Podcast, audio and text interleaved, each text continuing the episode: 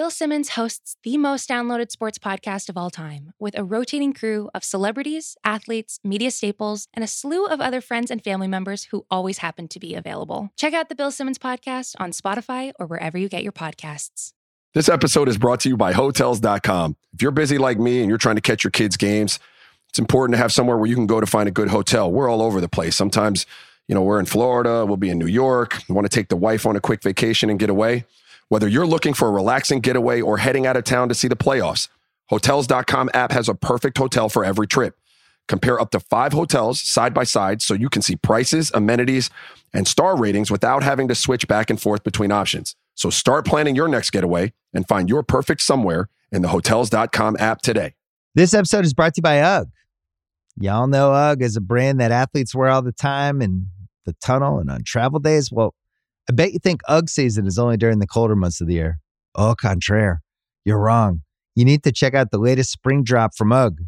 They have everything from sandals to clogs. I like the sandals.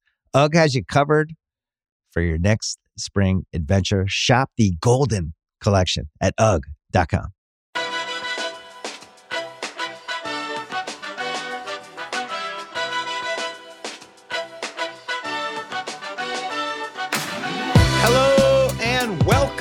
Baseball Barbecue, the only podcast in the Ringer Podcast Network, swinging 3-0 in a 55-run game. I'm Jake Mintz, that's Jordan Schusterman. Jordan, we're always swinging. The rules are unwritten. Shouts out to Natasha Bedingfield. Yes, exactly. And of course, I mean, if Yermín has a podcast, I assume he probably, you know, would also qualify on the Ringer Podcast Network, we should say. Yeah. But since he doesn't, we are the only podcast swinging 3-0 in a 55-run game. Jake, we have a lot to talk about on this here episode of Baseball Barbecue. Oh, yeah. Of course we do. This is when we do it once a week. There's a whole lot of stuff to catch up on. Obviously, we're going to talk about Albert Pujols' debut with the Dodgers last night. We're going to talk about Ohtani. We're going to talk about Trout. We're going to talk about the entire Mets roster being on the injured list. We're going to talk about the Minnesota Twins being a complete catastrophe. We're going to talk about Vlad Jr. We're going to do the good, the bad, the ugly. Talk about the 20,000th player. And of course, I will once again ask, why haven't you homered yet? But Nick Madrigal, you're off the hook. We'll get to that later. Jake, where would you like to begin? I would like to begin in Los Angeles, which, Jordan, I'm actually going to be in Los Angeles. Oh, we should also say Bobby's out this week. So if you're expecting Bobby to pop in with quips, then be disappointed. And that's okay. Jordan, I'm going to be in Los Angeles in a couple weeks. Okay. Mm-hmm. Much like Albert Pujols, me and Albert Pujols will be in Los Angeles together in a couple weeks because he is the machine is on the Los Angeles Dodgers. Now this happened over the weekend on Saturday and everyone's reaction was, what the hell, what in the world is going on? Last night on Monday night, he made his debut for the defending champions, hitting fourth in the lineup. He was cleaning it up. He had an RBI single up the middle, and the machine is back.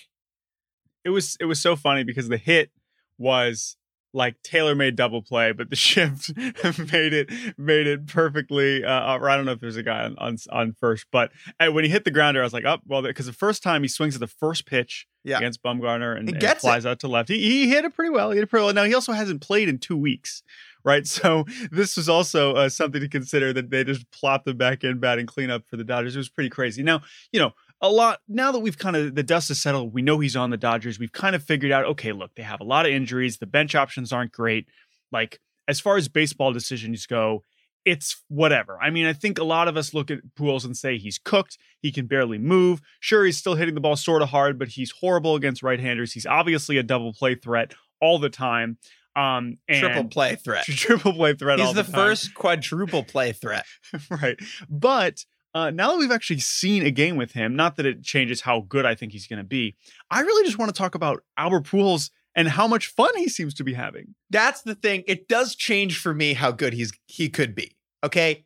He's going an hour and a half north in California, gonna make him, bring him back to what he was when he was at his peak. Because listen, kids, he was the best player in the world for a long time. Okay. That's a fact. Is it going to do that? No.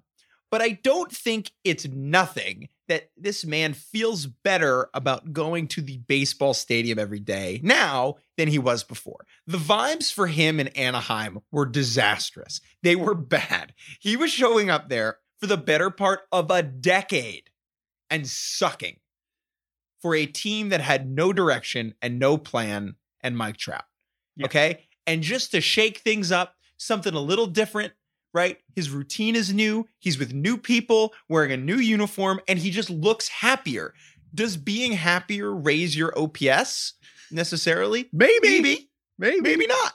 Maybe. I feel better about Albert Pujols going out there and hitting now than I did 3 weeks ago, just because he's in a different uniform, in a different place with different people, probably a smarter organization. And like, this is nuts for me to say. Did he look younger to you, or were the Dodgers social media team, were they just like, you know, he was touching up his face like some prom photos? Yeah.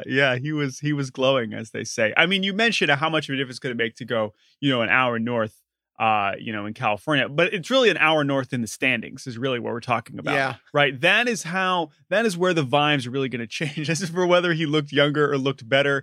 I mean, he was still not moving great. He still did not exactly, like, you could tell even on the pitch that he flew out on in you know, in this first inning, it was like, oh, like, Pujols used to just hit that out of the stadium, right? It was like, right. It was, you know, there's still, he's 41, right? He's 41. But like, to your point, he does, I'm not going to say, wow, now I feel better about him being a better hitter, but it is like, I mean, you see this with players that are more used to bouncing around. Like, think about the average bench guy or fourth outfielder that bounces around.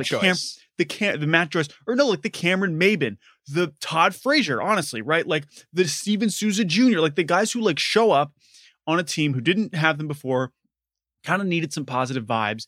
And it's like, all right, let's shake it up, change up the chemistry. Except in this case, it's one of the greatest players of all time who is 41. And like, it's a weird mix of both of those things, but he was having a great time. Every time I watched him like interact with players in the Dodgers dugout, it was like fascinating. Like there was a moment where him and Bueller seemed to be laughing about something, and then later in the game, he seemed to be telling a story to Dave Roberts, who was obviously like playing back when Pujols was debuting. Like there was so many weird moments about it. Obviously, it's weird he's wearing 55, and it's weird he's in a different uniform at all. But in general, he really does look like he's having a good time. I don't know how much that's going to drive him to be a better hitter, but I am way more intrigued just to see how he fits in as like a teammate on this team. Indisputably, Jordan, the smiles per game number for Mr. Pujols has skyrocketed. Exactly. He wasn't hitting in Anaheim. He probably isn't going to hit in L.A., but he's having a better time. To me, that's really the moral of the story here. It's not moving the needle for the Dodgers. It's probably not moving the needle for him as like on the stats sheet. But like if he can play decently well the whole year and get that number back up to 100 WAR and the batting average back up over 300, probably not. You know, we'd love to see that. It's true. But again, like when we signed, we thought, okay, well maybe he could get this last goodbye. Honestly, I mean, yeah, that would be great if he can make it to St. Louis. They go to St. Louis in September. But for me, it's more about just seeing him smiling on a baseball field again, right? Because it was so weird to have it be so bleak in Anaheim for the last multiple years, not just this season, and then to just be gone. Like that just didn't feel right. When Manny Ramirez was with Tampa at the end, there was something sad about that. Yeah. There, to me, right now, not yet, there's nothing sad about Pujols being in LA. Mm-hmm. You know, it might get to that point. And I think part of the reason it doesn't feel sad is that he's not like on a team that feels like it was made and, you know, before he started playing. Like if he was on the Diamondbacks, it would be like, right. Ooh, like, I don't know, you know, but there's something about him being with the Dodgers that makes it all feel more worthy. Mm-hmm. And it's not a bummer yet. And so until it's a bummer, I will continue to watch and I will continue to cheer. Jordan, let's head back down all the roads there are. Our name, the 405, is that where you get to Anaheim? I don't know. We don't know. We're East Coasters. East Coast bias. You'll confirm it to us when you go to Los Angeles. We don't know the roads. Anyway, we're going to go to Anaheim, where Pujols' former teammate, Shohei Ohtani, has not stopped. This man now leads the majors in home runs, which is incredible for, you know, a ton of reasons. Two of which, Jordan, I will say are He has fewer at-bats than a lot of people because he takes some days off sometimes because he's a pitcher. And then the second reason is that he's a pitcher. And then the third reason is that he's a pitcher. And then the fourth reason is that he really hasn't actually, like, again, it's been so start and stop with him. And not that we didn't know he could be a great hitter. I mean, we did see that in his Rookie of the Year season. We saw it in 19. We saw, like, even last year, there were flashes of it. I know last year, the overall slash line wasn't very good in the shortened season. And yes, he still strikes out a lot. And I think one of the more amazing things about Ohtani, honestly, is that you'll see him early in games. He, first of all, he swings harder than almost any, like, he, well, part of it is because he can't find a helmet that fits him. But, like, he swings so hard and his helmet comes off on swings more than I think any other batter I've seen. And some of that is because he's so fooled on stuff. And yet, later in the game, he'll just like, oh, I know, never mind. I saw it once. I look like an idiot, and now I'm going to hit it over the fence. Well, it only takes one swing. That's the thing. If Shohei Ohtani goes out there and gets fooled seven times and doesn't get fooled once, that's, you know, that's probably 1 for 3 with a walk and a homer. Right. You know, right. He's got the margin of error, but I mean, it's not just the raw power alone that is spectacular. I mean, the pitches that he's hitting out now. You know, last night he hits one out that's a foot above the zone. He pokes a curveball out of the zone over the monster for an opposite field home run in Boston, which that is extremely rare. That happens like once or twice a year at most. I mean, again, and he's swinging harder than you could possibly imagine. You could see pitchers kind of work to exploit that early in games, and then it feels like this. It feels like either he's ambushing early and just like completely, like he did on Sunday Night Baseball against Cease, or he looks terrible in his first at bat, puts it together, and then is just, you know, incredible. Now, here's the thing: the Angels. It's all about Ohtani, but we could talk about the Trout injury. Well, let's just mention that quickly. Trout left the game last night. Looks like it's going to be a calf strain. He's going to be out for a month. Maybe. Well, we don't know for sure yet, but that's not doctors about the timeline. We'll see. Well, it sounds like he'll be out for at least a few weeks. Our resident doctor, Bobby, is not here. is not here to tell us about the subluxations or whatever. But now it's all about, it's going to be all about Ohtani. Not that it basically already hasn't been all about Ohtani in Anaheim. And our good internet friend, Worldwide Wob, who, of course, is, I guess, a casual baseball fan in the way that we're casual basketball fans, tweeted at us this weekend saying, like, what the hell is it going to take? Like, can Shohei Ohtani win MVP if the Angels lose 100 games? Yes. And the answer is, I guess, yes, because I don't know what the worst team Trout was on that won the MVP, but it is doable. There is precedent literally on his own team. But, I mean, it feels like it now. Everyone is putting out these quotes saying he's, you know, Matt Barnes and the other day said he's the best. He's the most physically gifted player in the world by far. Like, everyone's putting out saying, like, yes, he's the best. I know some people are saying he's MVP now. And I'm not going to, we don't have to have an MVP conversation now, but he's the story of the league. And we knew that coming into the season. We said it coming into the season, and he's delivered. I think the Trout injury, I mean, it's not like Ohtani has been overshadowed by Trout in any way, but right. Trout being out now for a significant period of time is going to put the spotlight on Shohei to an extent that it really wasn't before, right? There's a shot, Jordan, that like in a normal day, Ohtani is the second best player on his own team and like the fourth best player in baseball, right? And just him being, which is crazy, but just like him being the guy every day is really gonna, like, it now's the time. And I don't see any reason why he can't win MVP, right? He is doing something that's never been done, ever, full stop. And I think it'll be easier for him to win MVP on a bad team than it would a normal hitter. Right, a normal position player, a regular 8-win Trout year, because what he's doing is so historic and has no precedent. Yeah, like the hook to a voter is so much higher, and I think that if you see it, there's something about following Ohtani and, you know, online or watching him on MLB TV. But for the people who are lucky enough to get to see him hit and then pitch in the same series in person, that's got to just absolutely alter your perspective on the guy. So yeah. For me, yeah, I would say he's probably my AL MVP right now. Mm-hmm. And don't worry, Jays fans, we're going to talk about Vlad Jr. in a little bit. I know he's in that discussion as well. And there are some other guys, of course, that are in that mix. But no, he can absolutely win it. I totally agree. As for the Trout injury, like, this is, every time Trout gets hurt, really what it comes down to is it is a complete shame because he is maybe the best player of all time. Any amount of time we are not able to watch him is unfortunate. It is him. It is making it harder for him to approach all the records that I believe he will approach, you know, later in his career. It's just making that a little bit more difficult. Hopefully this isn't serious. But obviously it also is only going to make it harder for the Angels to remain even close to 500. So yeah. The baseball gods every year take Trout out for about 3 weeks, maybe a month, because the MVP race, Jordan, if he plays the whole year, like we talked about, is it's boring. We said this at the beginning of the season, right? When you're trying to predict the American League MVP, you have to say two different things, right? There's, if Trout is healthy, it's him.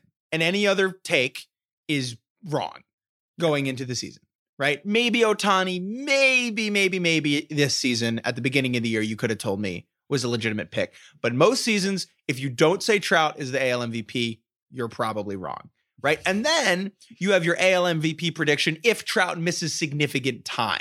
If you go back and you look at the years where he didn't win, most of those years, it's because he missed time and he's still finishing in the top three or four, usually, right? Except for the two Cabrera years where he should have won and played full seasons, right? So, like, what this does is it opens the door, maybe, depending on how long he's out, for Vlad, for Ohtani, for other players in the American League to win that award. Now, if this wasn't the Angels, we would now have a discussion about how this injury impacts the team moving forward. You know that. If you're listening to this podcast, you know that the Angels were screwed before he got hurt and are more screwed now. And I don't really want to talk about that team anymore. Jordan, staying on the injury bug vibe, let's go out to Queens, where I was last week.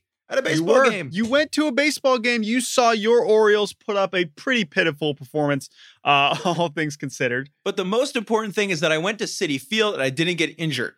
Oh, that's true. Which again is seems to be a rare feat at this point. After last night, and again, let's take a moment here. Thoughts are with Kevin Pillar. Holy shit, that was terrifying, and we hope that he's okay. Go ahead. If you haven't seen this video, don't go out of your way to watch it. Jordan has not seen it. I was watching the game live. You don't need to see it. It is disturbing. It will make you queasy. Just don't watch it. Don't. That's not that we're not like, oh, dog, check it. No, not okay. Now, thankfully, I mean, again, he has, you know, Pillar said, okay, I'm fine. It's also reported he has multiple nasal fractures. This is something that might take him out for the season. We'll see.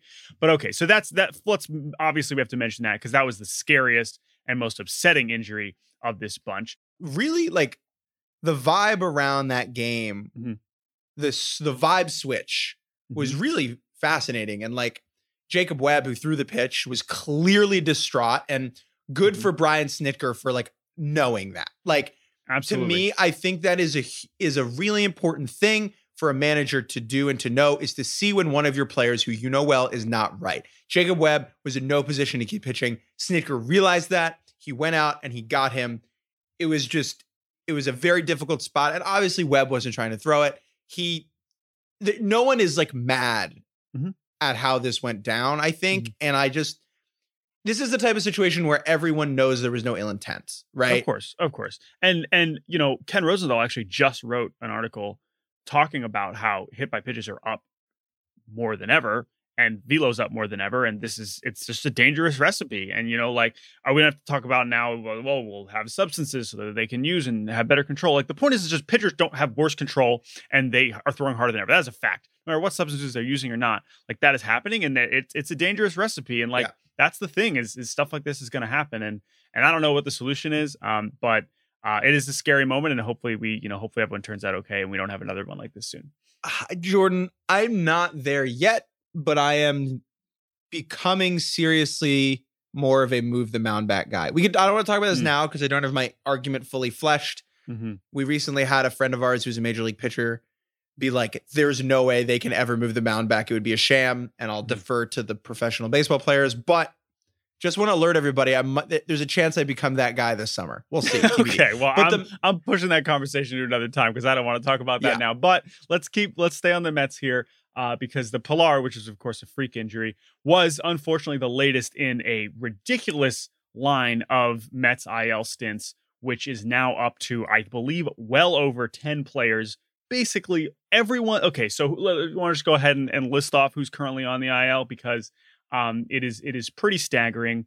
The New York Mets, as it currently stands, here is who is injured. We've got J.D. Davis, who's going on a rehab assignment, so he's probably going to be the one back the fastest, but he's out. Guillorme out, McNeil out, Almora out, Conforto out, Nimmo out, DeGrom out. Hopefully that's not a long-term thing. Obviously, Syndergaard has been out. Carrasco has been out. Lugo moved to the 60-day. He's been out. Betances, he has been out. And Robinson Cano, he's also missed some time. And now Pillar will, of course, also be going on the injured list. And Malik Smith, I believe, is also hurt. Malik Smith, who I don't think has appeared for them, but I think he is also injured. So it is getting pretty bleak. This lineup now is basically, the outfield in particular is looking very dire. You have Dom Smith, who's obviously not particularly the best outfielder, but we still love Dom, and we're glad he's healthy. Dom will be in left. And then I guess they're maybe going to move VR out to center field, right field. They just called up Khalil Lee and Janeswi Fargas to fill in. Jake Hager can maybe play outfield to pitch. Well, the point is these are the names that you do not want to be relying on if you're trying to win a division. And, you know, you could say this happens to everyone. Of course, the Yankees have experienced this, and there are other good teams. The Dodgers are having this situation now. A lot of teams are hurt right now, but this is a pretty epic run of injuries. It's also glaring for the Mets when going into the year. One of the narratives was, how are they going to fit all these outfielders in, right? It was like Smith, Davis, Nimmo, Conforto, Pillar, Almora. Like, how are they going to do it? Well, here's, unfortunately, how. Like, I don't know. It super sucks. Running out Smith, Lee, Fargas is not a recipe to win a division. Hopefully those guys get back healthy. Jordan, however, there is one player on the free agent market with experience in Queens, experience in the city field outfield, who could maybe provide a little boost, named Yoenis Cespedes. Oh, yeah. Yeah, maybe not. You know, he's been on the Mets before. Mm-hmm. He's also been hurt on the Mets before, so I think he'd be a good fit. There's another guy who probably would be ready to help them at this time. I just saw him play. I think he's on the Mariners. His name's Jarred Kelenic. He also could be. He probably would be playing, I would assume, in this situation. Do you think the Mariners would do like the Mets closer, Edwin Diaz and Robinson Cano, who still probably has some pop in his bat? Right. They get even traded out for the year, but yeah, probably. They get traded. Well, the Mariners are like not. There might, you know, I think 2022 is the year for them. So if you get Cano and Diaz for next year. For next year, yep. Send back Kelenic. And honestly, so you could even throw in Justin Dunn. You can throw in Justin Dunn. Like, to get Diaz, like, I would do that. Yeah. So I don't know where Jay Bruce seems like a fair deal. We'll have to. I don't know where Jay Bruce and Anthony Swarzak are, but maybe they get in the deal. And Gerson Bautista. And I will say though, jokes aside, I am very curious if we get any, because free agent jokes and old trade jokes aside, I am really curious if we start to get some trade action, not just for the Mets, for some of the other teams that are super banged up at some positions, like the White Sox, like the Dodgers. Maybe even still like the Yankees. I am curious if we start to see some movement here. I don't know exactly who that would be, but I think that could very much be in play, because this is not a tenable division winning outfield. And it's not their fault. Whatever, injuries happen, but like teams usually do something to address that. And I would be curious to see if they can pull that off. Go get Michael A. Taylor. Well, I have no idea how he's doing in Kansas City, but there you go. That would be a very good fit. All right. Where are we going? Do you want to talk about Kelenic quickly? Like, I know they talked about his debut on Friday, but just as a Mariners fan, like, he hit a home run and it was pretty cool. Yeah, no, I mean, like, the way I've put it is, regardless of how much better this makes them, like, it is another good player that I'm tuning in to watch. Yeah. When he debuted, it was very weird to have the whole major league, like, just general fan base or general fans, just like all MLB people, like, wow, all right, we're going to tune in and watch Kelenic. And then they almost got no hit in his debut, but he's looked good at sometimes. He's struggled in other at-bats because he's, again, barely seen upper level pitching. And you can tell that's happened, but he's going to give you a good at-bat. I'm glad that they're throwing him right into the fire. He's batting leadoff every day. And I think he's going to, he figures this shit out pretty quickly usually. So I'm sure he will adjust, and it has been very, very, very fun to watch him. So sorry, Mets fans. I know you could use him. Let's move on to another depressing topic before we move to something a little more positive. Jake, we got to talk about the Minnesota Twins. Yeah. A few weeks ago, we did a segment where we looked at the standings and we said, what do we learn from the first month of standings that, you know, maybe we didn't expect from the, you know, when we preview the season, right? And I came on here, we went division by division, and I said, I am officially concerned. And this is, at this point, they were probably 4 or 5 games out at first. I said, I am worried about the Minnesota Twins' ability to really be in the postseason picture. I didn't say they're doomed at that point. I was just like, they are already in kind of a delicate spot here, and I'm not sure it's going to be very easy for them to compete to the division the way that we thought they would when we put them in the mother hecker tier of the season preview. And now, as we sit here today on May 18th, the Minnesota Twins have the worst record in baseball. Yikes. Where do you want to begin? Okay, I want to start with the good stuff, because this is what's weird about the Twins. Now, they've been very unlucky, generally. They've lost a lot of close games, but they've had a number of things that have actually gone very right for them this year so far, which is bizarre. Nelson Cruz has continued to defy aging. He's been great. Byron Buxton has been arguably the greatest player on planet Earth whenever he's been healthy and on the field. Josh Donaldson, similarly, whenever he's on the field, he's crushing it. Big Mike, Michael Pineda, has been outstanding for them. But like that, those are things where at the beginning of the year, if I had said all of those words to you, you'd be like, oh, like the Twins are doing great. But the issue is that all the auxiliary pieces have been just abysmal, starting with Kenta Maeda, who was a top 3 finisher in the Cy Young last year, and he's been horrible. Jay Happ and Matt Shoemaker have also been terrible, even though I was all in on the Matt Shoemaker bounce back. So you can get on me for that. And then the bullpen after Taylor Rogers and competent Hansel Robles has been just abysmal. Like no one has been fine in their bullpen. Yeah. They're just giving up runs in buckets. And then on the lineup side of things, like Sano's been bad. Everyone else has been like average. But it's like, if you look at the numbers for the lineup, it's like, this is not the worst team in baseball. That's the thing. And they're in the same division as the Tigers, who we've been crapping on all season. And when you pull up the Tigers roster and you pull up their stats, you're like, oh, yeah, this team's horrible. Like, you're like, okay, no one's hitting. The pitching is, you know, the bullpen is a complete, you know, disaster. Like, we get it. It's obvious, right? And we knew they were going to be bad, so that's baked into it too, right? But they're somehow ahead of the Twins. I mean, to your point, like it's close runs. They're 0-7 in extra inning games, which is, that has really been the devastating part of this Twins season. And there was a stretch of them where they played like 4 or 5 in a span of 2 or 3 weeks, and it was just, they lost every single one. I believe they're the only team to not win an extra inning game this season. And yeah, look, I know the extra, we're not going to get into the runner on second rule, but you know, it should at some point work in your favor, and to go 0-7 in those situations is really, really, really crazy. So that's been a thing that's obviously swung in pretty hard in that direction. All right, Jordan, ERA plus is a metric used to, you know, simplify ERA and compare it to the league average. League average is 100. Jordan, I'm going to read you the top 3 relievers by ERA plus for the Minnesota Twins. Number 1 is their closer, Taylor Rogers, 134. Number 2 is their setup man, Hansel Robles, 117. And their 3rd best reliever this year in 2 innings with a 104 ERA plus is Willians Astudillo.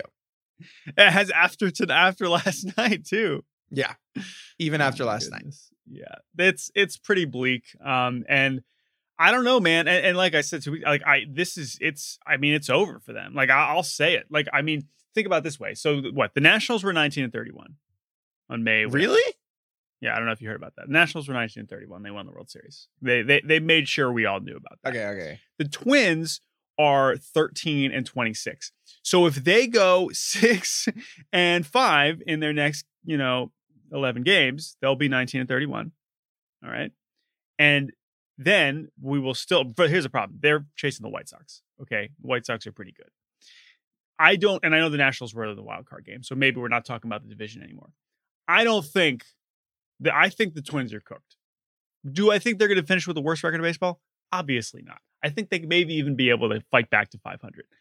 I do not think they have a chance of making the postseason anymore. I don't know what their odds are down to now, But I can't imagine. Here, I'll check that quickly. But I don't know. I think they're done, as sad as it is to say. I am not ready to put the final nail in the coffin yet. I think this lineup is too good and has been underperforming to this point. I think it'll bounce back. I think the pitching is just bad. Like, I think the pitching concerns me a lot. Maeda thing is tough. I could not have seen that coming. That was really disappointing. Hopefully he can get, I mean, I don't think he's this bad. Hopefully there's just something. Right, because, wrong okay, so weekend. Even if Maeda figures it out, then you're still running J-Happ and Matt Shoemaker out there 2 times every 5 days, and like they're not figuring anything out at this point. So that's where my skepticism is. Fangraphs, before we move on to some Vlad Jr. chat, Fangraphs currently has them. Again, they have the worst record in baseball. Still gives them a 7.4% chance to make the postseason, which is better than Kansas City at 5.4%. We know they've had a tough last few weeks, but well below Cleveland's up at 21.3. And of course, the White Sox now the highest likelihood to make the postseason in the American League at 84%. So shouts out. Yes. All right, Twins. Sorry. It's been a rough stretch. All right, let's move on to down to Dunedin. Sorry. For the final time? Sorry, I think Toronto. They're leaving. I think they're outie. The Jays are leaving Dunedin. I believe they're heading to Buffalo soon. Isn't that a famous shipping up to Buffalo to return to their 2020 home of Salem Field? But let's talk about Vlad Jr. because he did some more crazy shit this weekend. He is making that Dunedin ballpark look very small. He will soon be launching balls onto the highway in Buffalo that we miss so dearly. One of our favorite parts of the 2020 season. And look, man, I mean, this is it. This is what we all hoped. This is what we all expected. Coming into the year, we were like, look, guys, I know we've been disappointed in Vlad because he hasn't yet been the best hitter in baseball, even though he's a child and was overweight for the first 2 years of his career. When he was still a good hitter, he was basically just getting by with pure talent and just showing up there and be like, all right, sure. All right, I'll just be a good big league hitter, even though I'm out of shape and I, have barely seen major league pitching.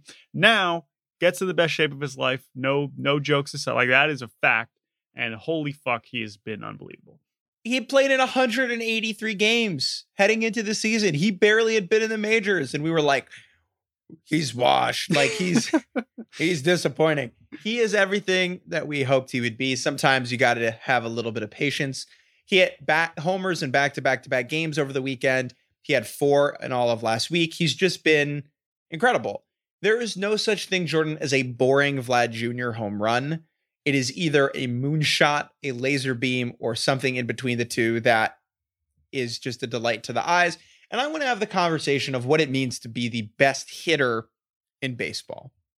Now, this is different than the best player in baseball. Like, we could argue that the best player in baseball is Ohtani, but he's certainly not the best. Like, he's a very good hitter, but he's not the best hitter in baseball, right?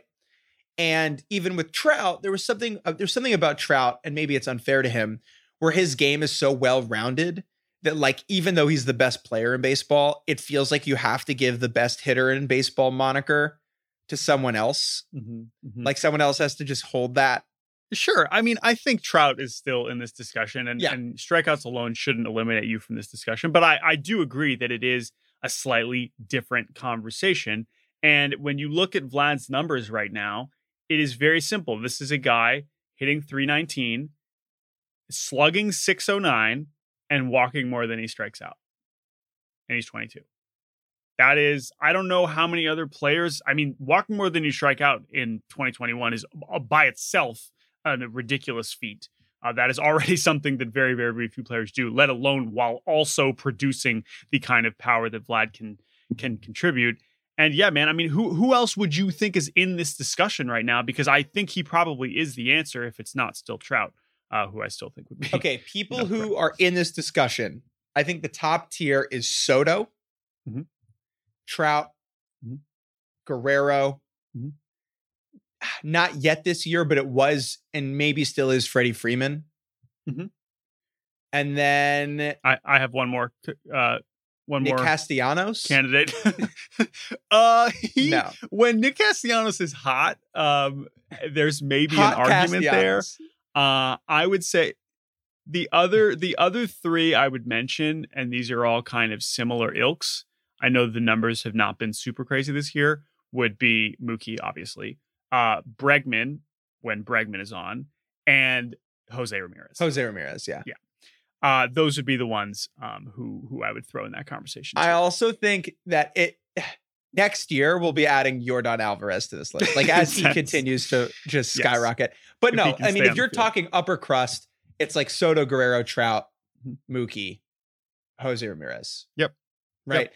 And like Vlad wasn't there last year. He wasn't there a month ago. And it is a story. It is news that he has now ascended into that space. Right. When I think best hitter in baseball, the thing I'm immediately thinking of, okay, it's a fastball, about 94, about a ball off the plate on the outer half. And it's Miguel Cabrera waiting on it and flying it out for a home run to right field in Comerica. Essentially what he did through the snow, right? He used to do it all the time and not just on opening day in a blizzard. To me, that image of Miggy is like what it means to be the best hitter in baseball, to be under control, to have a plan, and to both have the hitting IQ and approach with an insane amount of physical ability. And I think Vladdy has had the physical ability, and now he's learning how to be a hitter. Mm-hmm. There is a handful of people on planet Earth who can hit some of the home runs that he's been hitting, right? And then there's a handful of people on Earth who have the approach that he has. And then very few people, him and Soto, have both, right? right. And that's what makes them... And they're children, man! That's what makes them so special. And look, listen, obviously, if you're listening, you're like, what about Harper? What about Bogarts and Tatis and Acuna? Like, look... These are all amazing players. And yeah, we would, in a lot of cases, rather have them than maybe the burly slugger like Vlad. Although Vlad is ascending to a territory where it's like, dude, I don't care if he's sitting on first base. Like, I don't care. Like, that is who I want on my team. It's like peak Pujols. It's like, you're hitting enough. I don't give a shit what position you play. Seriously, do whatever the hell you want in the field, whether DH, play bad first base, whatever. Like, you are a world-class hitter. And again, but what he's doing now is what we thought it would take a little bit to build up to, but apparently it just took like two shortened major league seasons for him to kind of like get his feet under him. And he's like, okay, all right, cool. Now I'm the best hitter in the world. I wrote an article about this, but the funniest thing is like, can you call it a breakout if we knew this was coming? Like, if this was supposed to happen? Yeah. You can't sneak up on someone if your name is Vladimir Guerrero. It's like, oh, wow, that guy named Vladimir Guerrero Jr. is good at hitting. He did it all. He again, he's never been bad at hitting. He hit 400 in the minors, and he was a good hitter in the majors. It's just like the bar was so ridiculously high, and now that he's like at the bar, we're like, all right, good, cool. This is what it should be. It's like, no, I'm happy now. Like, no, this is fucking unbelievable. Let's appreciate this for what it is. Okay.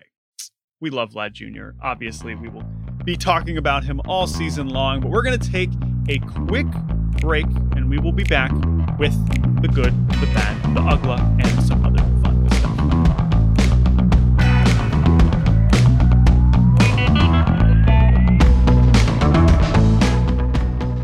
stuff. This episode is brought to you by Hotels.com. If you're busy like me and you're trying to catch your kids' games, it's important to have somewhere where you can go to find a good hotel. We're all over the place. Sometimes, you know, we're in Florida, we'll be in New York. We want to take the wife on a quick vacation and get away. Whether you're looking for a relaxing getaway or heading out of town to see the playoffs, Hotels.com app has a perfect hotel for every trip. Compare up to 5 hotels side by side so you can see prices, amenities, and star ratings without having to switch back and forth between options. So start planning your next getaway and find your perfect somewhere in the Hotels.com app today. This episode is brought to you by NetSuite by Oracle. As your business grows, you might start seeing some lag. There's too much work for your team, too many different processes, and it takes forever to close the books. If this sounds like you, you should know these 3 numbers: 37,000, 25, and 1.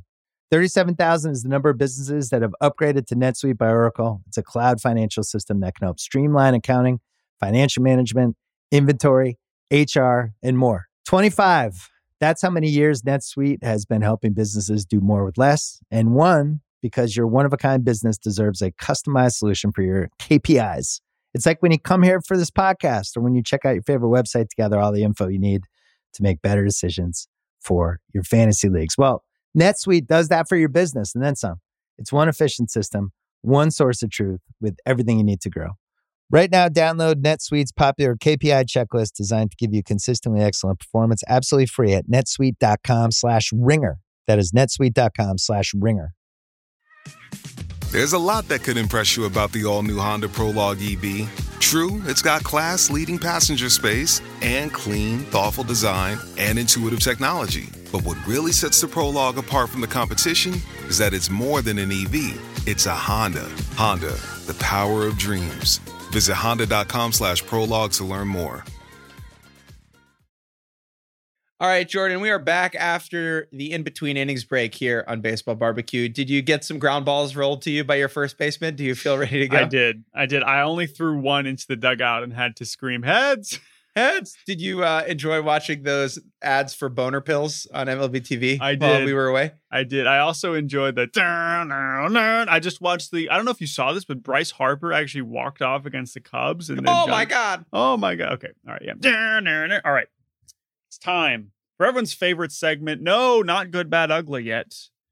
It's time for Why Haven't You Homered Yet? Oh, wait, but we have an interesting development for this segment. Of course, if you're not familiar, this is the segment where I go and take a look at which baseball players in the major leagues have had the most plate appearances without hitting a home run so far this season. Of course, it's so easy to hit home runs in 2021. It's all the rage. All these cool kids are doing it, and the ball is still pretty juiced. So why haven't you homered yet? I like to ask, and then Jake likes to answer. But we have a huge development. When we first did our first season edition of this segment, I asked a couple players why they haven't homered yet. Adam Frazier, I asked. Why he hasn't homered yet? He's homered. I asked Gleyber Torres why he hasn't homered yet. He finally homered. I asked Yandy Diaz why he hasn't homered yet. He is not still homered, but we'll put that to the side. And Nick Madrigal, I asked you, Nick Madrigal, why haven't you homered yet? And you told me because you can't. I said, look at me. I'm tiny. I can hit 330, but I can't hit it over the fence. But last night in Minnesota, in the White Sox blowout of the Twins, Nick Madrigal did, in fact, homer for the first time in his major league career. Of course, it was a wall scraper. Of course, he thought it was a double off the bat, and he was sprinting to second base. But he did hit it over. He got to take his time around second and third. And Nick Madrigal, congrats. You have finally homered. Your takeaways from this home run, Jake. Everyone was laughing the whole time. That's what made it so funny, is that Madrigal was laughing at himself as he rounded third. Mm-hmm. He tried to act cool and he totally couldn't and just started smiling.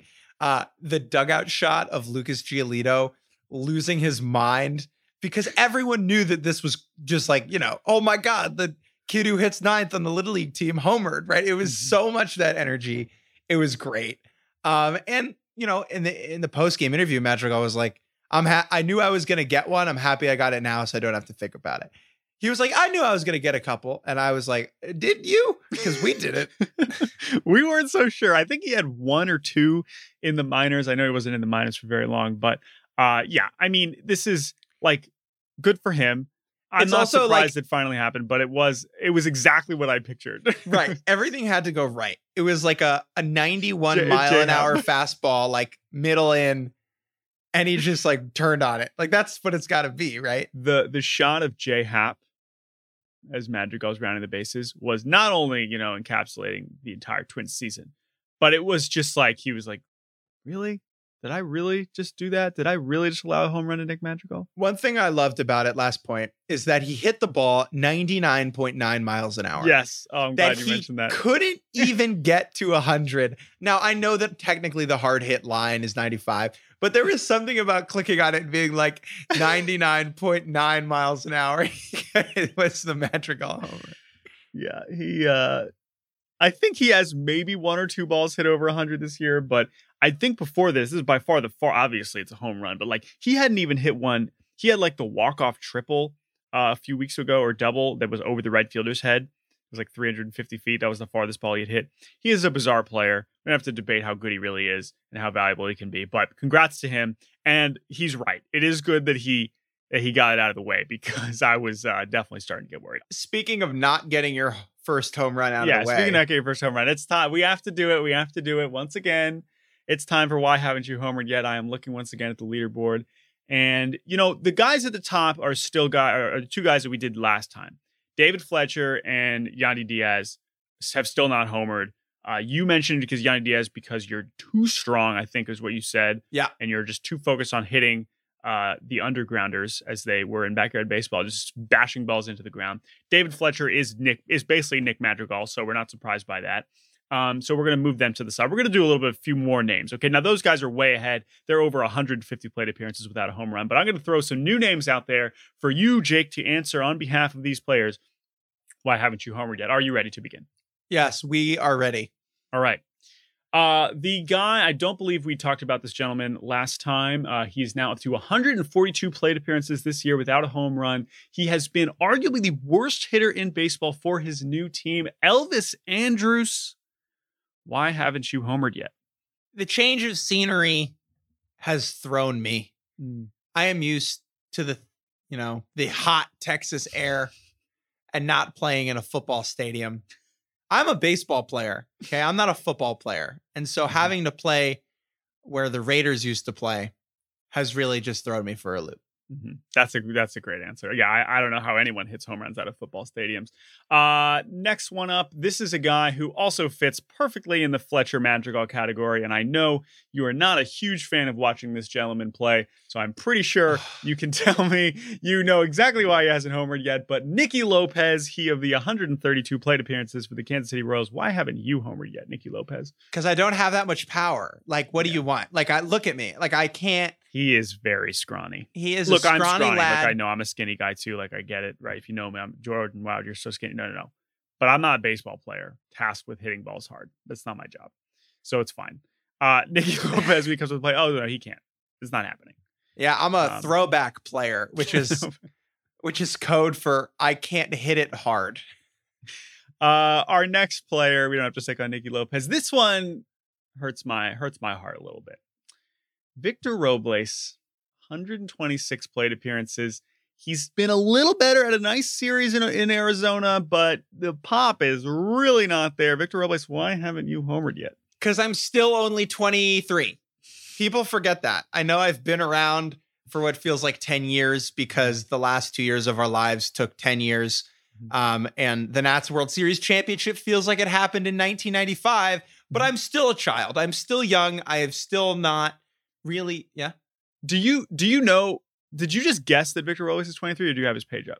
I don't have his page up. I just know that. Wow. Because when you said I'm still 23, I was like, pretty sure he's 24. He turns 24 tomorrow. So you sneaking it under the wire there with, I tried to fact check you there, but you buzzer beater. He is in fact still 23. Look, as the representative for Why Haven't You Homered Yet? I know my age. Okay. Duh. Victor Robles, I'm 23. But I'm still young. I still got time. You know, I'm still really quick. I got quick twitch. People thought I was going to be the next Andrew McCutchen. Mm-hmm. Maybe I'm not, but I'm still pretty good. And I'm younger than like Adley Rushman. I think probably pretty close. If not, what's Robles' birthday? Robles is May 19th, 1997. Oh, no. Older than that. Rushman. Never mind. 98. But I'm just disappointed in you, Victor.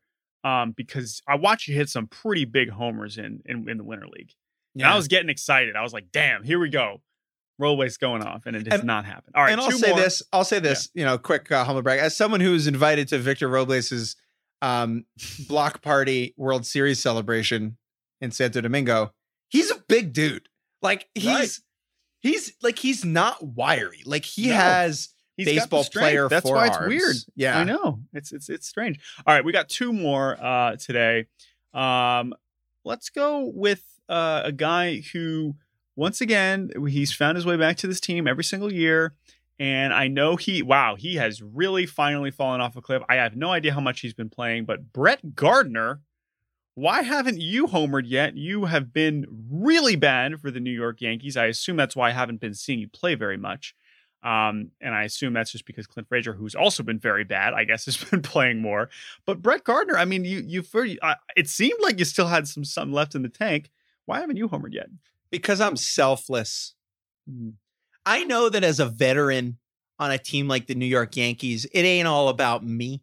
Okay, this is a team full of home run men. All right. But me, I'm a leader. I'm a leader. I don't soak up the spotlight by doing things like banging my bat into the roof of the dugout or screaming at people every chance I get. I don't do those types of things. And I'm not a showy guy. And so to not be showy, I don't hit home runs. You don't hit home runs. It's not about the name that's not on the back. It's about the name that's not on the front. It's about the name that's not on the MLB home run Twitter alerts. Exactly. One final one for you today. This is another disappointing one, and we're going to go from the Yankees to their rivals in Boston. Now, the Red Sox lineup has been excellent this season with the rejuvenation of JD Martinez. Xander Bogaerts having an MVP campaign. My beloved Rafi Devers has been awesome. But you, my friend, Franchi Cordero, we heard all about your legendary Rob Power when you came over from Kansas City in this weird Benintendi trade. But you, Franchi Cordero, why haven't you homered yet? What the hell, dude? This is what you're supposed to be doing, is hit home runs. I think I need a change of scenery. Again. Yeah. Like, I don't know. Like, Boston's fine. You know, there are some people, Jordan, who are kind of nomadic. You know, they can't settle down in one place. They got to bounce around. And maybe that's Franchi. Maybe it's just the next place. It's the next spot that's going to unlock the power. One more move. Just one more change of scenery. Send him to the Orioles. I will say, Jordan, Franchi Cordero, one of the nicest baseball people I've ever met. Like, awesome guy, friendly, personable, wishing for the best for him. I do think that he would immediately be the best player in KBO, and I think he'd be perfect there and would become an absolute superstar over there. I don't think it's time to pull the plug. He's a little too young. He still has a couple more years of trying to figure it out in MLB, but I think he is like a perfect KBO guy. Great call. So, Franchi, hopefully you can hit a home run at some point here soon, whether that is here or for the Hanwha Eagles. All right. It's time for the good, the bad, the Hanwha, ugly. Please. Anywhere but Hanwha. Yeah, let's get him on a better team than Hanwha. It's time for the good, the bad, the ugly. This is the segment where we look back on the week in baseball and tell you what was good, what was bad, and what was ugly in honor of Dan Ugla, legendary Rule 5 pick, one of the greatest slugging second basemen who ever lived. He was very weird. Baseball is weird. We like weird things. We tell you what was ugly in this past week, but let's begin with the good. What was good this week, Jake Mintz? Freddie Freeman's kid. Did you see this video? I don't think I did, actually. Okay. So Freddie Freeman's kid is probably the most famous baseball kid, mostly because Freddie Freeman's wife frequently has a camera on Freddie Freeman's kid, which is great. But we just get a lot of Freddie Freeman kid content. Okay. Yep. There was a video of Freddie Freeman's kid smacking the kid's like four, I think, 3 or 4, smacking like a little baby home run, running to first base, doing the Ozuna selfie celebration and then rounding home and doing the Acuna, like, I'm going to eat celebration. Okay. Stirring it up celebration. Right. Here's why this is good. Freddie Freeman's kid obviously watches a lot of the Atlanta Braves, right? Freddie Freeman's kid watches a lot of Freddie Freeman. And Freddie Freeman's kid as a kid doesn't know the unwritten rules of baseball, doesn't know the cultural history of the game and like the struggle to make it more fun. All he knows is the players on the TV that he gets to watch, right? And Freddie Freeman's kid has been presented with a choice. Either he could be like his dad and put his head down and smile and be very good, but also like pretty boring. Or Freddie Freeman's kid could be like Marcell Ozuna and Ronald Acuna Jr. and just be awesome and do celebrations and have a great time. Mm-hmm. And because 3-year-olds are geniuses, like, little Charlie Freeman was like, I want to be like Marcell Ozuna. Wait a minute. They're way cooler than my dad. Bingo. And I like Freddie Freeman. I think I've grown to like his vibe over the years. Frederick, but Frederick, right. He's not, as far as boring players go, like Freddie Freeman's not too bad, but I just like the idea that Freddie Freeman's kid was like, I want to be like Marcell Ozuna. Well, because Freddie Freeman is I guess, boring in some senses, but he's very happy boring. He's very it's very jovial. Bubbly, it's joyful. Like, it's not like it's not like serious baseball player boring the way some other players are. Whit Merrifield is the most. Well, I still think it's Goldschmidt. I think Goldschmidt is the top of that list. But so no, Freddie's great. And And yeah, and he's obviously been finally heating up again too. So kids are honest, man. Kids are honest, and they know the truth. Okay. Yeah. No, they're like, oh no, I know who's sorry, Dad. Sorry, Dad. I'm gonna act like your cooler, younger teammates. All right. For my good this week, I am taking it to the minor leagues, and I'm gonna just focus on a couple players, but not just the players in particular. This is more about just like a minor league baseball experience and experiencing minor league baseball. And I want to talk about how three of the best prospects in baseball, Wander Franco, Adley Rutschman, and Julio Rodriguez, did some amazing shit over the weekend. They have been spectacular for their respective minor league teams. And the reason why I wanted to talk about this and what I'm calling good this week and what I've missed so much about minor league baseball, and of course we talked about that when it came back and we did the whole episode about it last season, is MLB TV / not having MLB TV and just like how we experience minor league baseball players' success. Because while it is, you know, we have MLB TV and there are feeds and we see Adley Rutschman hit this home run and we see Wander Franco has this, you know, with the Durham Bulls feed, it's like basically a major league broadcast. It looks great. And we see it in HD and we have all these replays and these different angles and it's great. But then the next level down is Adley, where it's like the buoy broadcast with this hilarious camera quality. And there's only a shot from behind home and you can sort of see where the ball lands. And it's like, okay, here's Adley doing these mystical, amazing things. And then down to Julio in Everett, where they don't have a feed and you're relying on whoever is just like in the stands taking video of Julio's home runs. And I just miss that so much, right? When we last year with no minor league season with the alt site, maybe you get some videos from the team prospect account tweeted out very, you know, selectively, but I just love the spontaneity of consuming minor league baseball stars. I just miss that so much. Yeah. Where you never know what's going to happen. There's always all these players, so many games going on at the minor league level. There's all kinds of crazy shit happening, and man, I just missed it. And it's great to see the guys at the top really performing. It's like those videos of famous rappers before they made it big, where they're like shot very poorly in like the 90s on like on a flip phone, right? There are two, like there's one of like Biggie Smalls, like on the street before he was famous. There's like one of Eminem in a car, I think. And to me, it's like that same type of energy. It's like the jankiness of the video footage makes the legend even bigger. Exactly. And like, it really is, you know, 5 or, you know, 10 years ago, if you saw like, even when like Bryce Harper was coming up, there was no, I mean, maybe there was MLB TV, but like it was very hard to find video of Bryce Harper doing stuff in the minors because people weren't used to just taking videos with their phone all the time, no matter what. Now, when Julio homers, I'm almost sure there will be a video from someone in the stadium, which is great. And those videos also feel so much more intimate and cool because in a minor league park, everyone's close to the field and you can hear it better and you can feel the reaction and it's an angle that you don't expect. And that is just a lovely thing. So minor league baseball, welcome back. And I'm going to talk about, actually, you know what? I'm going to go for my bad here because I'm also sticking in the minors. And to bad. Yeah. I got to talk about the Fred Nats. Let's talk about Fred Nats. Let's talk about the Fred Nats. So what are the Fred Nats, Jordan? The Fredericksburg Nationals, the low A affiliate of the Washington Nationals, formerly the Potomac Nationals, who were the high A affiliate. They moved from Potomac and Woodbridge, Virginia, to a new spanking new ballpark in Fredericksburg nearby. And this is a team. If you build it, they will come and lose. Yes. The Fredericksburg Nationals are, as we sit here on May 18th, just a couple weeks into the season, the only winless team in minor league baseball. They are currently 0-12. And the 0-12 is staggering. Yes. The 0-12 is like, wow, you are 0-12. That's bad. There were a couple other teams that were 0-9, 0-10. Binghamton, Kannapolis had a tough start. The 0-12 is one thing. They have a -88 run differential in 12 games. Now, for reference, the Tigers, who currently have the worst run differential in Major League Baseball, are at -66.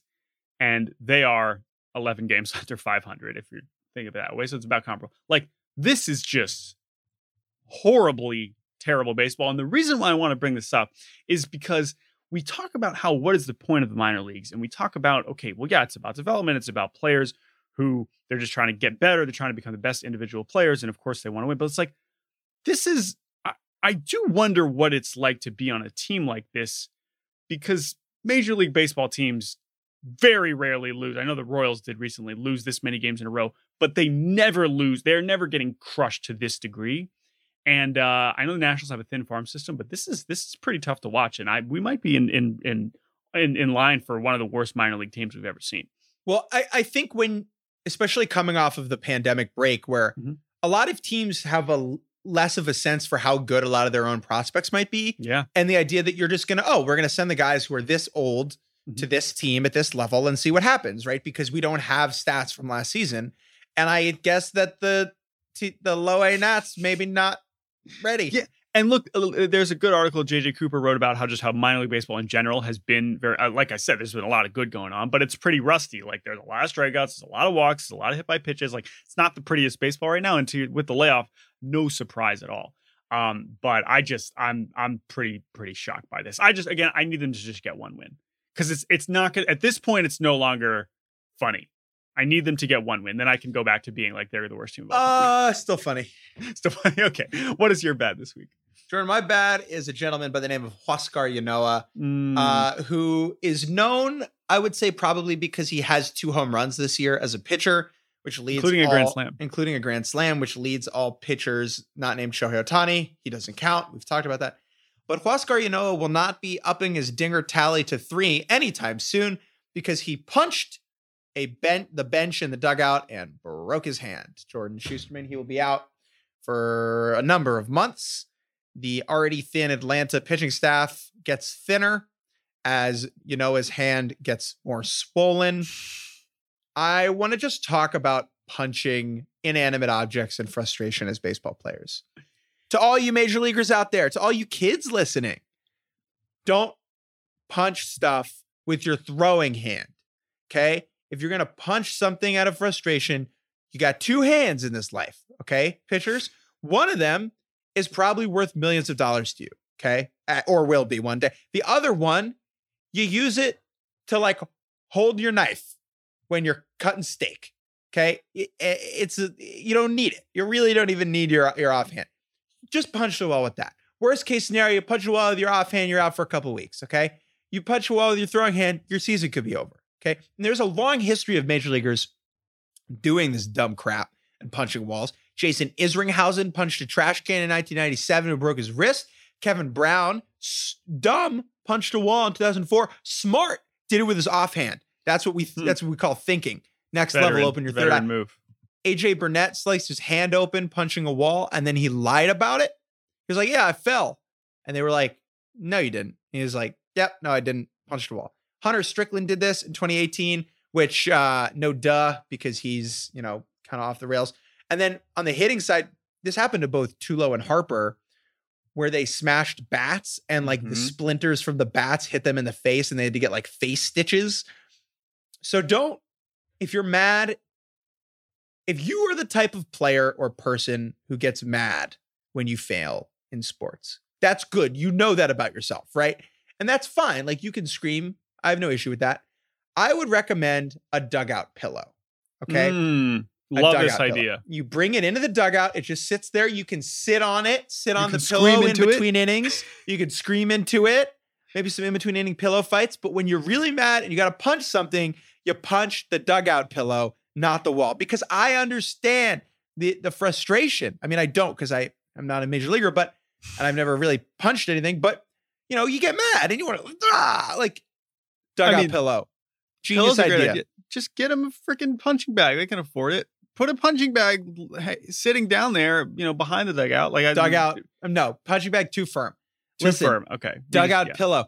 Pitcher coaches. If you have someone on your team, okay, get someone on your team is a hothead. Everyone knows who these guys are. Keep a pillow nearby. Okay. Oh, Huáscar Ynoa went out there against the Brewers, gave up 5 runs and 4 1/3. He's maybe an angry dude sometimes. Comes in from the dugout. Hey, Huáscar, grab the dugout pillow. Here's a pillow. Yeah, you hand it to him. It's as he comes off, he gets handed the dugout pillow. a glass of water and a dugout pillow. That's so funny. Yeah. Although that was another takeaway. I'm glad you mentioned his line. When I was like, oh man, he broke his hand. I was like, how bad was it? It's like, oh. He was meh. 9 hits, 5 runs, 2 walks, 6 strikeouts. I don't know if 4 1/3. I know you guys lost, but I don't know. Yeah. I don't know if that's worth. I don't know if that was worth breaking the hand over. Jordan, what's worth breaking the hand? Oh, 15 what's runs. A recent baseball memory? Recent baseball memory that's worth breaking the hand for. Oh man, as a fan or as like no. as a put the player in the as a pitcher. Recent pitchers performances that were frustrating enough you'd break the hand. One that comes to mind is Jose Leclerc / Trevor Gott last year. Where Kepler kept running Trevor Gott back out there. Oh, I have an easy answer. Alex Colomé. Who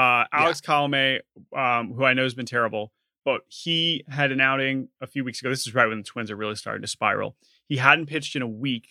They bring him in against Oakland, and he blows the save twice, first in the ninth, and then in extras, and throws 50-something pitches more than he had ever thrown in his career. Yeah. Blew the game 2 different times, and that was worth, If I'm breaking my hand, I'm doing it after my team gets eliminated.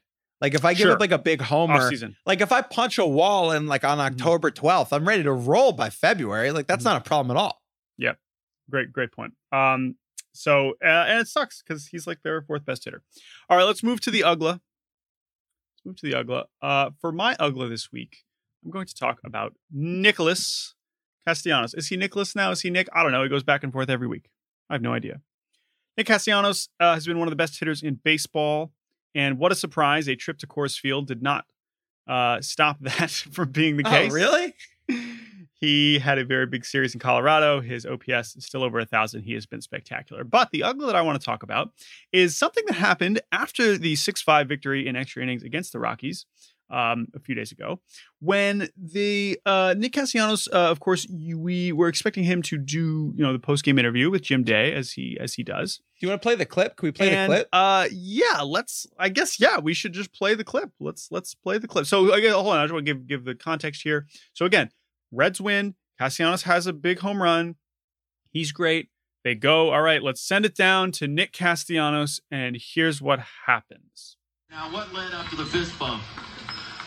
So I told Nick when he got up there that he should imagine that Rob Manfred's face was on the baseball. And the next pitch, he lit it up over the fence, baby. All right, so what you were listening to there was him giving the headset to a fan. Now, it should be said, a fan that he had clearly interacted with on the way back from his home run earlier in the game. Mm-hmm, yes. And you could see him. It sounded like the fan, had said something to him before he hit the homer, and then he homered. This is in Colorado, so there's just some random Reds fan sitting behind home plate in Coors Field, and you could see Castellanos dap him up, and then after, you hear this, and I just, first of all, shouts to Jim Day, one of the best in the business, doing his best to get out of that situation. Of course, all recognizing the absurdity. That's good. Like, okay, that's gonna do it, which is just bizarre. But the reason why I'm putting this in my UGLA is just like the Reds are beefing with baseball more than really than general MLB. Yeah. Did you see the Amir Garrett quote? So he came off his suspension. So Amir Garrett had a quote. Because he just got activated after his suspension for what we believe was not necessarily deserved a suspension, but Amir always getting into it. And this is from our friend C. Trent Rosecrans said, Amir Garrett said, "You live and learn from suspension." So I asked what he learned. There was a long pause, some starts and stops, and finally he said, "I learned not to have fun." Okay, well, Amir, in this case, I'm not sure that's exactly what we're talking about here. I think maybe learn not to have emotion is probably what they're talking about, which is still stupid and bad. But this is really clearly an ongoing thing. And like Castellanos, obviously he didn't give this stranger the headset expecting him to say what he said, I don't think. Although the look on his face makes it feel like it's exactly what he wanted to say, which is kind of crazy. But the Castellanos shrug here and being like, "I didn't say it, you can't suspend me." It was pretty stunning television, and I just had to mention it. It's an outstanding move. It's like the type of thing like the lovable, evil, good guy, bad guy, and like a protagonist in a movie does, where it's like, you can't I'm untouchable. It's like something from White Collar. Remember that show? It was like, I'm so slimy, like... Yeah, it was pretty well done. If he did in fact want to do it on purpose, because you can't suspend Castellanos. He didn't say anything. Right. I mean, can you? Yeah, can you suspend someone for a look?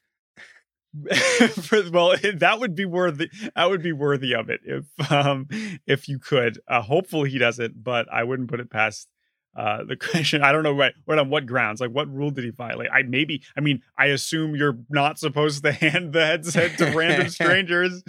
And Jim Day's like, we're on live TV here. Reminder. Right. If anything, like, I imagine the Reds are probably more upset about this than the league, if I had to guess. Yeah. But either way, it was a crazy TV moment I had to mention. All right, what's your Ugla? My Ugla, Jordan, was the greatest home run of the season, which happened on Monday night. If you're on baseball Twitter, you've already seen it. If you're anywhere in the world, you've probably seen it. Let's talk about Yermín Mercedes going big fly off of the Tortuga. Williams Astudillo. Jordan, there's like 1,000 great things about this video. One is that they're both built like fists. They're both thick men. There was a lot of chatter about that, but I woke up this morning, I was like, that was a slow pitch. And I did a little research, and it turns out slowest pitch hit for a home run in the StatCast era, even before that, right? Because we have pitch speed data going back to 2008. So that's 13 years of data. Slowest pitch hit for a home run. It looks ridiculous. I mean, it is a loopy lollipop, and Yermín is swinging out of his tuchus. Yeah, I mean, it reminded me of like the celebrity softball game, like where some random celeb has to go up and pitch to like Bo Jackson, and they throw it up. They just lob it up there, and they wait for the ball to come down, and then just absolute daddy hack. If you had to say, hey, if you had to pick one player to swing 3-0 in a 50-run game on a 47-mile-an-hour pitch, who would it be? I'd be like, oh, Yermín Mercedes. That's the best part about the video. Like, the whole thing, this whole interaction could only have happened with these two people, because no one has really, maybe a handful of players, but no one has been throwing as slow as a position player pitching as Astudillo. And I would say that no one would swing at that hard at such a pitch as Yermín Mercedes. And for them to be facing off in a game like this, in a 3-0 count, is just makes me believe in a higher power. The other hardest hit, or the other home run off of the second slowest, you know what I'm trying to say, was DJ LeMahieu last year. Respect the game, DJ. What the heck? What are you doing, man? Unwritten rules. Come on. Right. Against Toronto last year, but you know where we stand, people. This is great. If you're out there pitching, I'm going to be out there hitting. And you got to put food on the table. Home runs count all the same. No one at the end of the year is going to be like, oh, Yermín has 28 homers, but it's really 27. Well, and also, we don't need to relitigate. It's the same thing every time. Twins announcers get mad. And the logic part, I mean, beyond the disrespect the game part, if you really try to logic through it, they said, oh, he's going to get the same pitch next time. And you saw the LeMahieu one was on a 3-1 pitch, not a 3-0. It's like, okay. If it seems like the point is that you're supposed to not do that because you want the game to be over, to which I would say, okay, then just have fucking forfeits if you don't want to be playing baseball anymore under these circumstances. Also, to your point about position players pitching, it's just more entertaining than what would be happening if they put a mop-up reliever in there and was throwing him actual pitches. That's not interesting for anyone involved. Anyone who was still at that game is going to remember that way more than they would have if he had not done that. And to my point, it's like, okay, well, if he was going to walk, then that's going to extend the game anyway. Just whatever. It's a stupid thing. If you really think that this is so bad, you are arguing for forfeits. That is what you're saying, because you're saying the game is over and that you should not be playing baseball anymore. If you don't believe they should be playing baseball anymore, the way Yermín Mercedes was when he stepped in and swung 3-0 because you're allowed to do that in the sport of baseball, then just say it. Say you don't want there to be games anymore when it's 16 runs deficit. That's what you're saying. Ready for a take? What Yermín did hitting a home run off of that pitch is harder than hitting a home run off a 92-mile-an-hour fastball. Oh, that's the other thing, dude. It's crazy to hit a ball like when he hit slow. A ball twice as hard as it was pitched to him. That's nuts. You have to supply the power in that case, right? When guys are throwing 95, you just have to connect. You just have to square it up, which is hard, but you're not supplying the juice in the way that you swing. He had to do all the work here, right? Yeah. It's an amazing moment. And a great argument for Yermín Mercedes' home run derby qualifications. Oh my God. Absolutely. 100%. All right. There it is. The good, the bad, the ugly.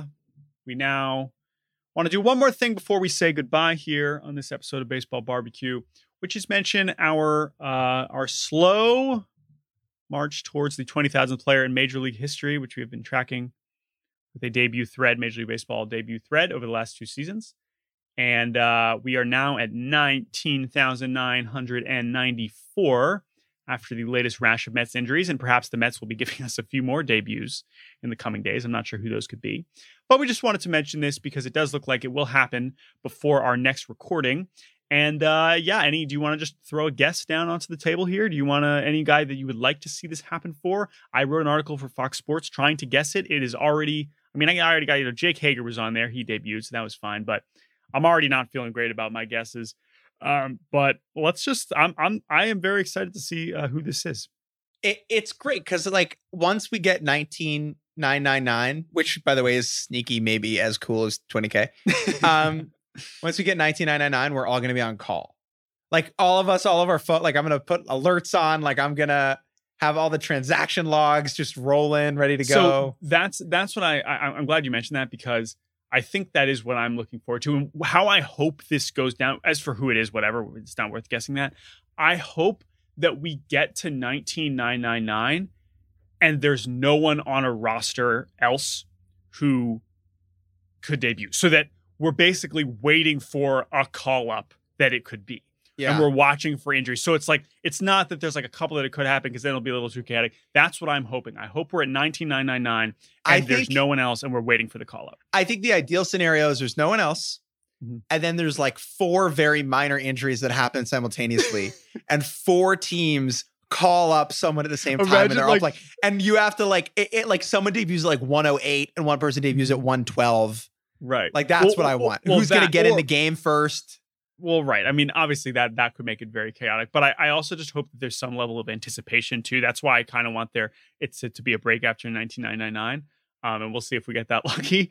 But yeah, then like watching, then it becomes like, trade deadline hugwash. It's like, oh, someone just left a minor league game in the fourth inning. Like, is he on his way? Like that's what I'm really excited about. So, all right. That is it. We did it. Any final? I got a quick shout out. I had someone come up to me the other day, Jordan, at my Little League game and let me know that they were a big fan of the pod. So I just had to shout out the Rosaldos at Harlem Little League. Amazing. Fired me up. That's because I'm in full coach mode, right? Like I got my sunglasses on, my hat, I got my stopwatch in my pocket and someone's like, hey, love the pod. And I was like, hey, thanks. Like, hey, I love the pod too. It's my pod. Shouts out. No, that's very pod's cool. Fine. Effectively wild better. Thank you for listening. Thank you, Jake Mintz. Thank to all of the major leaguers who joined us for Why Haven't You Homered Yet? Yeah. Thank you to the Angels for indirectly and directly giving us a lot to talk about on this episode. Thank you to Isaiah Blakely, who subbed in pinch hit for Bobby Wagner and produced this here podcast. Bobby will be back next week.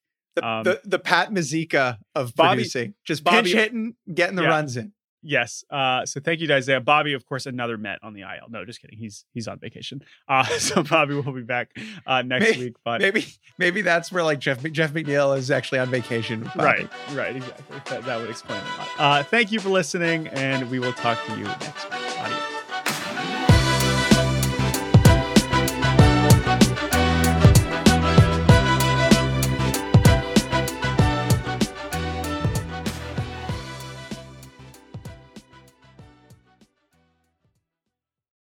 This episode is brought to you by Empower. You got money questions like, can I retire early? What are my best savings options? Can I afford to pay for my kids' education? Luckily, Empower has all the answers. With Empower's real-time dashboard and real live conversations, you get clarity on your real-life financial goals. So join 18 million Americans and Empower What's Next. Start today at Empower.com. Tap the banner or visit this episode's page to learn more. Sponsored by Empower, not an endorsement or statement of satisfaction by a client. This episode is brought to you by UGG. Y'all know UGG is a brand that athletes wear all the time in the tunnel and on travel days. Well, I bet you think UGG season is only during the colder months of the year. Au contraire, you're wrong. You need to check out the latest spring drop from UGG. They have everything from sandals to clogs. I like the sandals. UGG has you covered for your next spring adventure. Shop the Golden Collection at UGG.com.